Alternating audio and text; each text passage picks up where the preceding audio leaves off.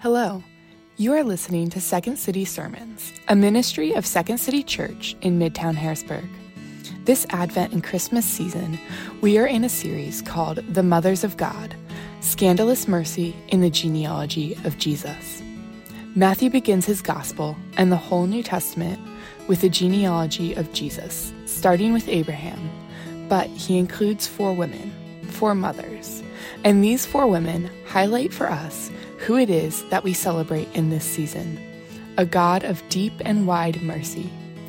We'd love to meet you, and we hope you'll consider coming and joining us each Sunday morning at 10 a.m. in the heart of Midtown Harrisburg. You can find us online at secondcitychurch.org and on Facebook, Instagram, and YouTube. We hope you enjoy this sermon. God bless and Merry Christmas. Lord, we're very grateful that your word doesn't uh, shirk back from any of the mess of life. We're thankful for your mercy and your grace that we have in Jesus.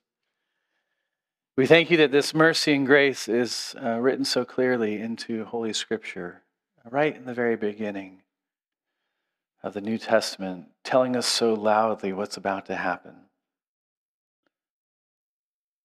Lord, I pray that, that we would uh, be an Advent people who are desiring your kingdom, desiring your coming, desiring, Lord, for you to be among us as Emmanuel, God with us, full of mercy and truth. Teach us again these things as we turn to this genealogy this morning. Amen. All right. Uh, Jess mentioned that this is uh, the weird Sunday where you have both the fourth Sunday of Advent and Christmas Eve together. And so this morning we are celebrating the fourth Sunday of Advent. And I, would hope you'd come this evening at six o'clock and we will um, be darker and there'll be more candles. There'll be more, a little more scripture and singing. A shorter sermon for those of you who like ser- shorter sermons um, this evening. And we have sort of an abnormal Christmas Eve passage for us this morning, not the normal story. But it is one that reminds us that what we long for is the wonderful counselor, the Prince of Peace, the mighty God who will act, right? Um, so that's what we have before us. Um, we have scandal before us again.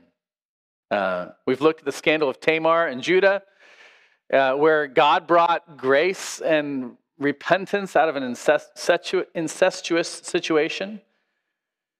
Uh, we've looked at the scandal of how God brings uh, mercy even in the midst of his judgment with Rahab, and the Canaanite conquest. And we've seen how God brings his mercy to outsiders through Ruth and the story of the Moabite who comes in uh, to the family of God. Today we're looking once again at a story that kind of makes us blush a little bit. Um, I think some of you are done with the, these blushing stories, but we have one more. Um, and you might have noticed that uh, Bathsheba actually isn't mentioned in the genealogy of Jesus that Melise just read for us. She's just mentioned as the wife of Uriah the Hittite. Um, one commentator, actually, that I read said that uh, it's almost as though Matthew sees this as, as such a high point in scandal in the story of Israel that he doesn't even really want to mention her name. I think there's a better explanation, but it's certainly a scandalous story. Now, let me begin by telling you a little bit of a story, okay? So early in the early uh, 1960s, President Kennedy would often call his friend across the pond, the Prime Minister of England, who was Harold Macmillan, Macmillan and um, they would, of course, talk about some of the major events that were going on in the day, Cuba being high among them. Um, but what I read is that he would always eventually ask Macmillan the question this, uh, this question How, How's it going with Profumo? What's the latest? Uh, Profumo was the uh, Secretary of State for War but uh, he had gotten tangled up in an affair with a, a young 19 year old, Christine Keeler, who was also romantically involved with the Soviet attache in London, and we all know that Soviet attaches are Soviet spies. So, you've got an affair going on with Profumo, the Secretary for War. And this lasts a few months, and of course, as these things happen, the rumors all get out. And he's caught, and he panics, and he lies, and he tries to cover it up. What's this guy doing with somebody who's attached to the Soviets? Of course, um, at the wise prodding of his wife, he comes clean. Um, he admits what he's done. And all the newspapers sold really well that day, right? Scandal, liar, adulterer, Soviets.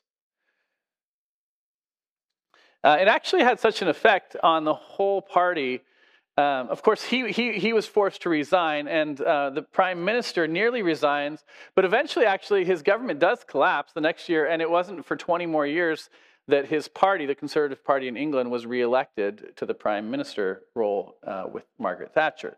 Okay. Here's something. So I tell you this story. It's like crazy. This 19 year old and this Soviet attache, Secretary of State. Doesn't he know this kind of stuff? You know, such a scandal. And um, churchy folk, you know, good, proper churchy folk that we are, we want to go like, who would do that? Who would do that? Um, and then your mind immediately goes, well, to politicians like George Santos, news anchors like Matt Lauer, comedians like Louis C.K., and unfortunately, I didn't even want to write the list of pastors who I could list this year alone. But if you want to, you go to julieroys.com and you can list. I mean, they're just unending long lists of scandal. And maybe, if you're wise, you start to ask yourself questions like this What would I do with that much power? What would I do if I had those looks? What would I do if I had that bank account? Whatever. What would you do? So, okay, with that question in mind, here's what we're going to do with tackling this story of the wife of Uriah the Hittite. We're going to look at the three main characters. The three main characters in this story are David, are Bathsheba, and Uriah. Okay, so David first. Let me read to you a part of Deuteronomy chapter 17. When you come to the land that the Lord your God is giving you, and you possess it and dwell in it, and then say, I will set a king over me, like all the nations that are around me. You may indeed set a king over you, whom the Lord your God will choose. One from among your brothers you shall set as king over you. You may not put a foreigner over you who's not your brother. Only he must not acquire many horses for himself, or cause the people to turn to Egypt in order to acquire many horses since the Lord has said to you, You shall not never return that way again. And he shall not acquire many wives for himself, lest his heart turn away, nor shall he acquire for himself excessive silver and gold. When he sits on the throne of his kingdom, he shall write for himself in, a book a copy of this law approved by the Levitical priests. And it shall be with him, and he shall read in, in it all his days that he may learn to fear the Lord his God by keeping all the words of this law and these statutes and doing them. That his heart may not be lifted up above his brothers, and that he may not turn aside from the commandment, either to the right or to the left, so that he may continue long in the kingdom, he and his children in Israel. Okay, so these are the laws that concern the king of Israel found in Deuteronomy chapter 17. He's not supposed to trust in power like the other kings around him. That's the whole thing about not having horses. It's not like the laws against horses per se. Horses were a symbol of power and worldly power. Um, he's not to acquire many wives, which is to say, he's not to abuse his power sexually speaking.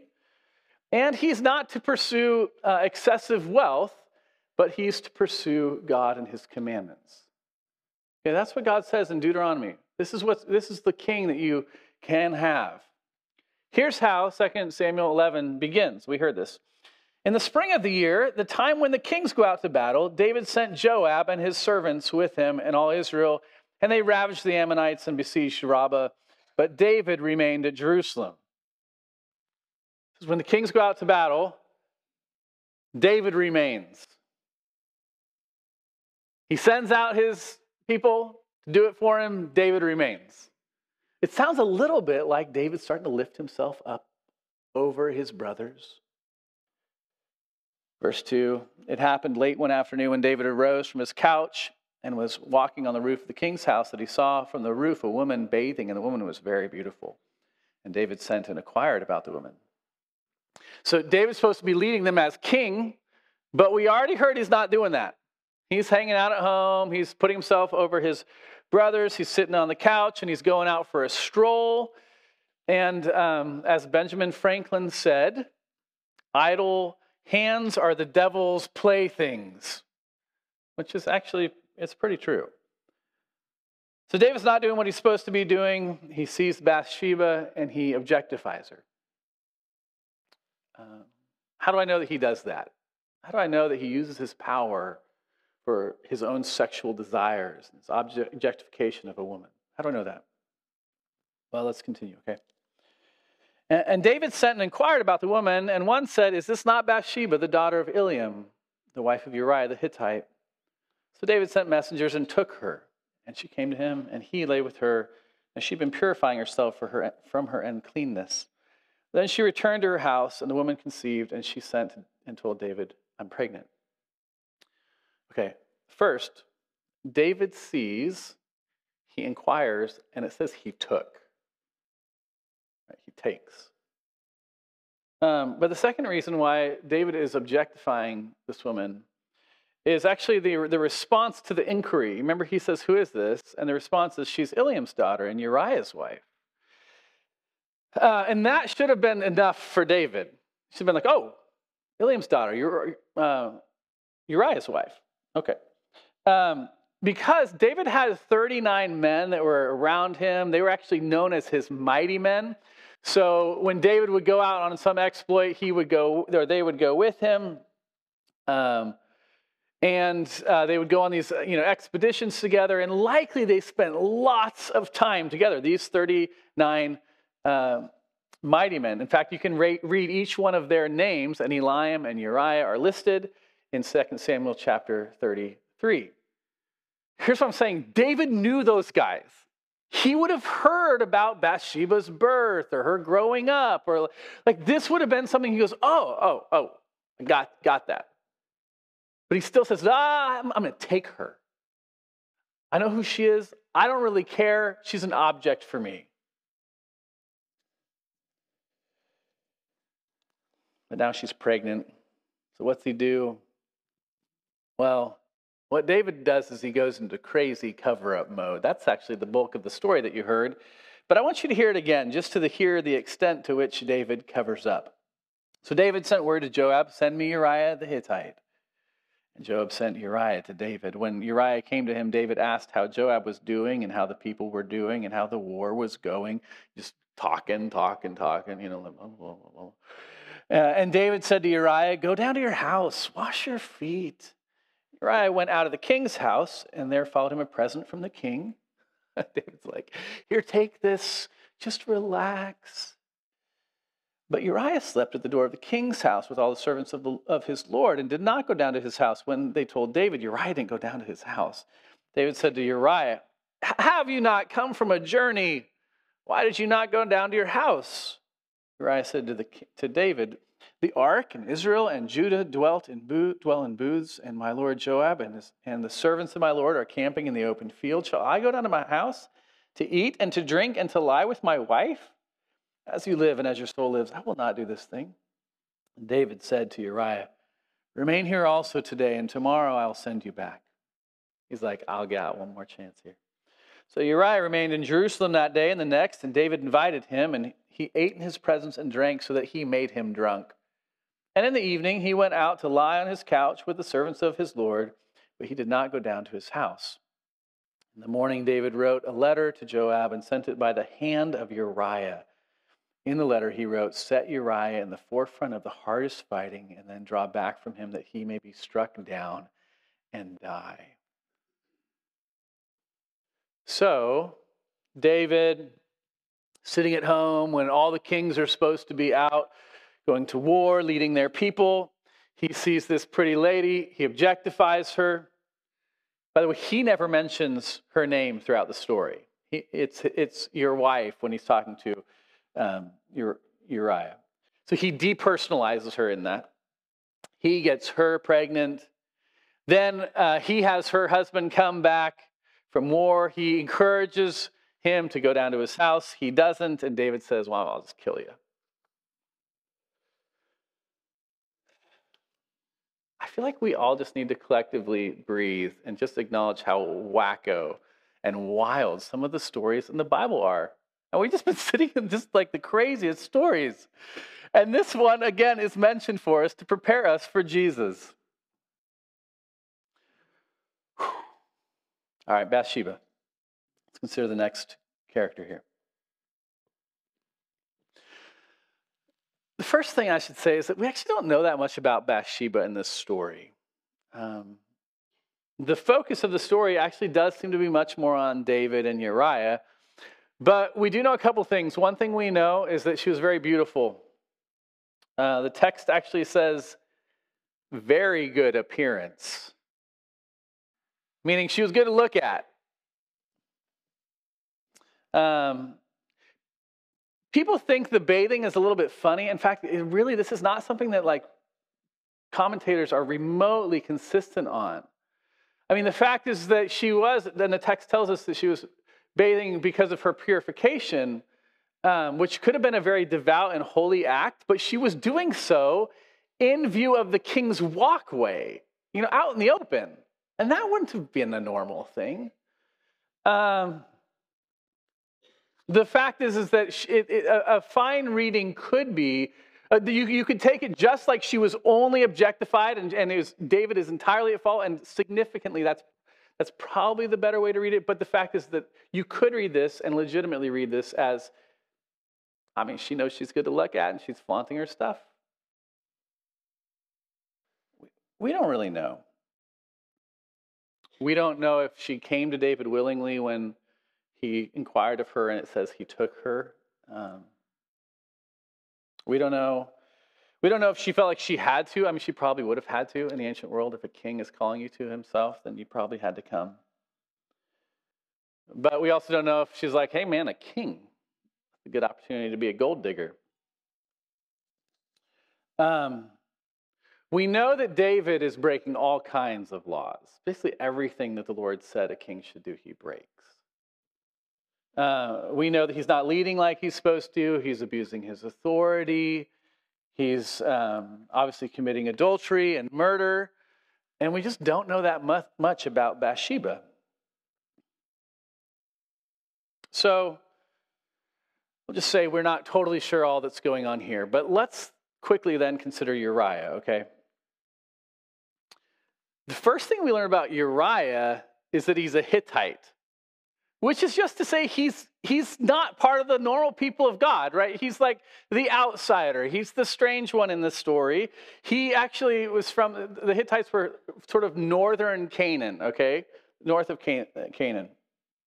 Um, but somehow, in the course of things, he has come to worship the true God and to become part of Israel. Again, part of what Matthew is doing is he's bringing in all of these outsiders, right? I mean, Tamar was the Adullamite.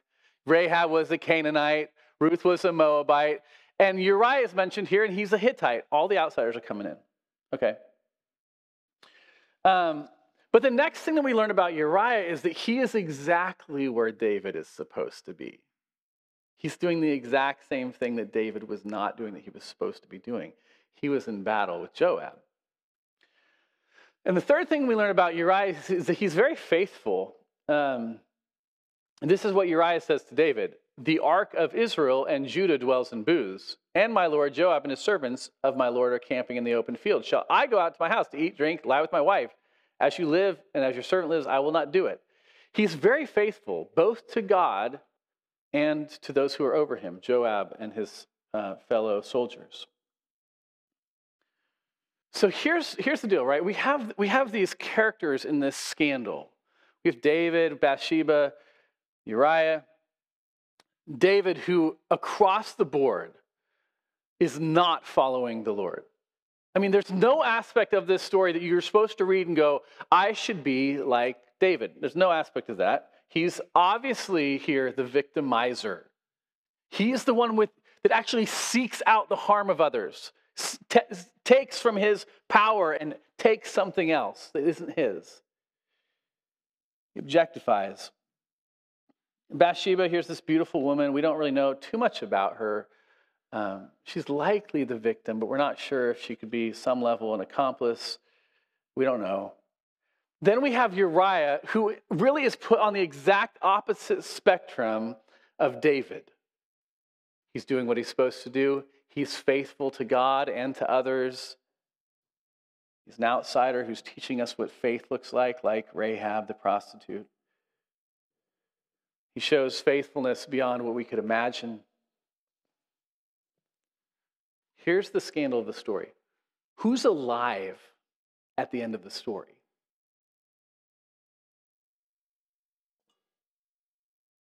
David? Now, Bathsheba's alive also. But that's not right, right? Why does David get to live and to still be the king? And, and Bathsheba gets to live, and, and Uriah gets put at the front of the battle and is killed. What happens with David and Bathsheba? Well, you know, you pro- probably know the story if you've been around churches for a while, but if you haven't been, um, God tells Nathaniel the prophet to, to call David on his sin, and David actually does repent. That's what Psalm 51 that we read about. That's David's repentance psalm. And he's forgiven. Now, there's actual horrible consequences from his sin, just like often there are in our own lives. But David is forgiven. This scandalous story. What kind of mercy is this? Why does God extend such mercy in the world? Scandalous mercy. Bathsheba, well, her, her child that she's pregnant with here dies, but she has another child, Solomon, who becomes king. And I mean, she's restored. She becomes the queen and the mother of the king eventually. What a scandalous mercy. What a sort of not right mercy in a way. Just shouldn't happen. We have a story again of crazy sexual misconduct. For some reason, Matthew seems to be pointing us to all those. And uh, here again, we have God showing wild mercy, just wild mercy. All right, let me uh, tell you a little bit more about Profumo, and then I'll wrap up quickly, hopefully. So Profumo is caught, right? And he he outs himself. He's caught in adultery, and um, and everyone hoped Profumo would just disappear. You know, like let's not talk about that guy anymore. Just go away, please. A few years later, he he reappears. He says he's been rehabilitated. He's deepened. He's matured, and he wants to serve in Parliament. And you know, he says ah, it'll all depend on the the will of the voters. My candidacy is in their mercy. And people didn't want to think they were unmerciful. Nobody likes that. So he wins in a landslide, works his way up to the party chief, runs for prime minister. That's not true, actually. None of that's true. Let me tell you the real story, okay? I'm trying to keep your attention here. Um, he does the exact opposite, actually. He does the exact opposite. Uh, he knows what he did was wrong, he, he really did just kind of go away more. He never asked for power again. Uh, he went to go work with the poor uh, in the rundown settlements of East London. He worked at a place called Toynbee Hall. He worked as a social worker among the poor. He visited prisoners, cared for orphans, visited with the criminal insane, criminally insane. He worked for workers' education rights. And um, he didn't do it for show, he did it for 40 years. It's not like he just kind of went for a little while and was like, uh, looks pretty good, right? Can I have some power back?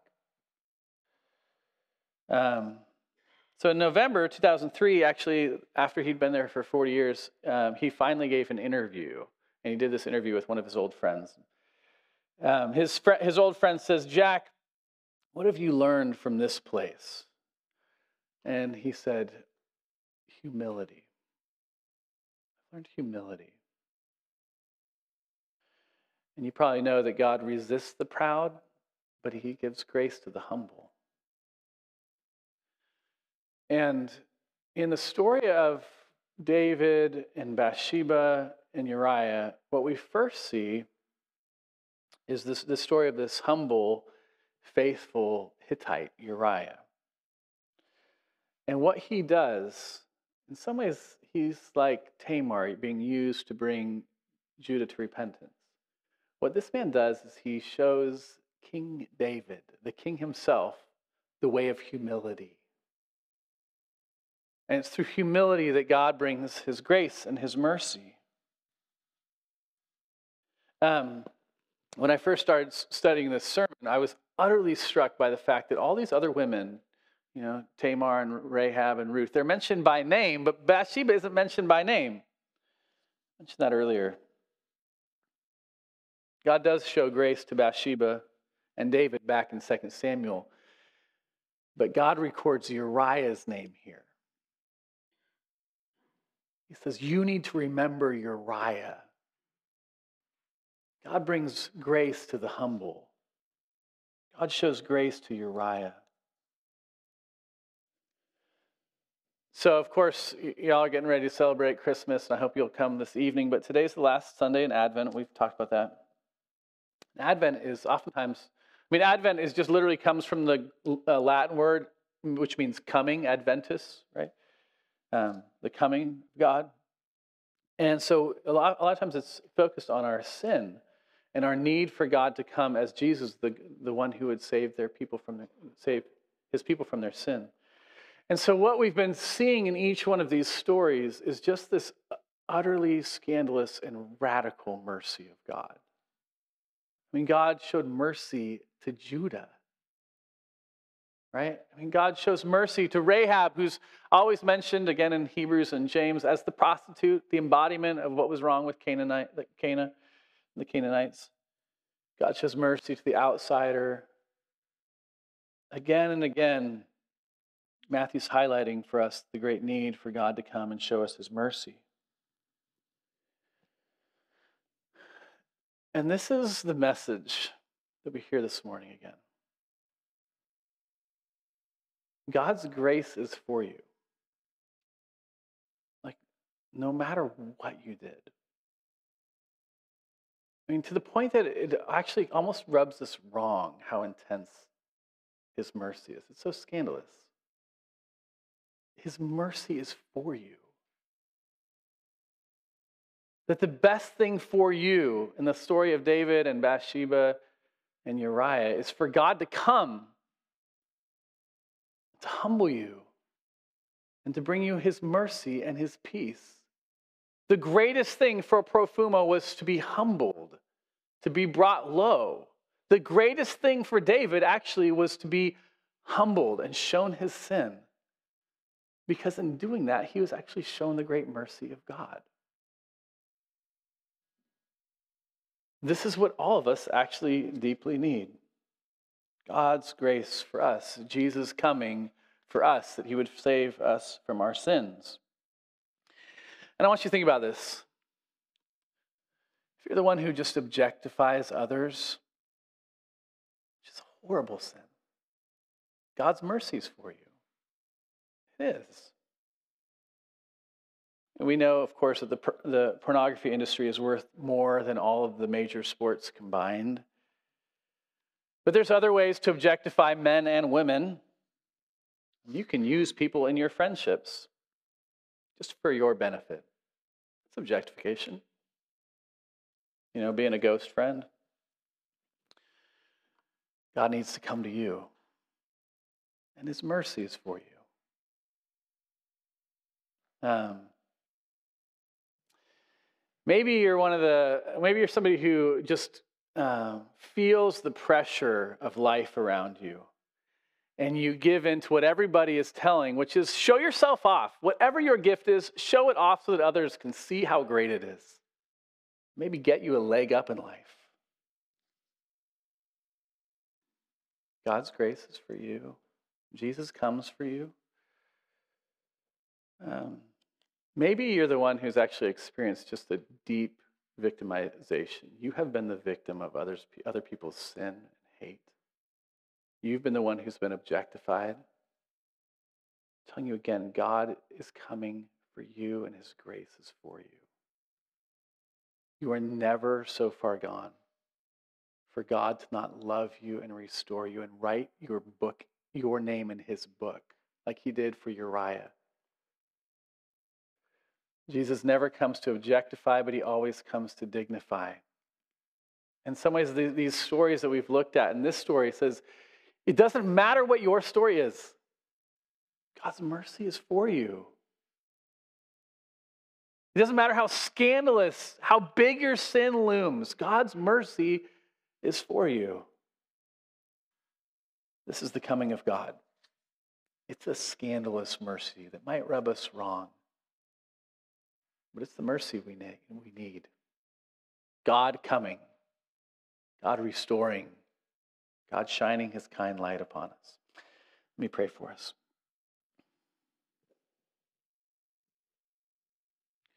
God, I pray that the, the crazy stories, the scandal stories of, of your Holy Scripture would both cause us to delight in it more and more and be in awe that, that you don't shirk back from the the wild and scandalous stories of our world. But more than that, Lord, I pray that we would see how wonderful your grace is, how overwhelming it is, how astonishing and shocking it can be. And we can say, like Paul, that we're the chief of sinners, yet your grace is sufficient. Your power is made perfect in our weakness. God, I pray that we would delight in you this season as the God who comes with great mercy, great grace, and that we would be a humble people.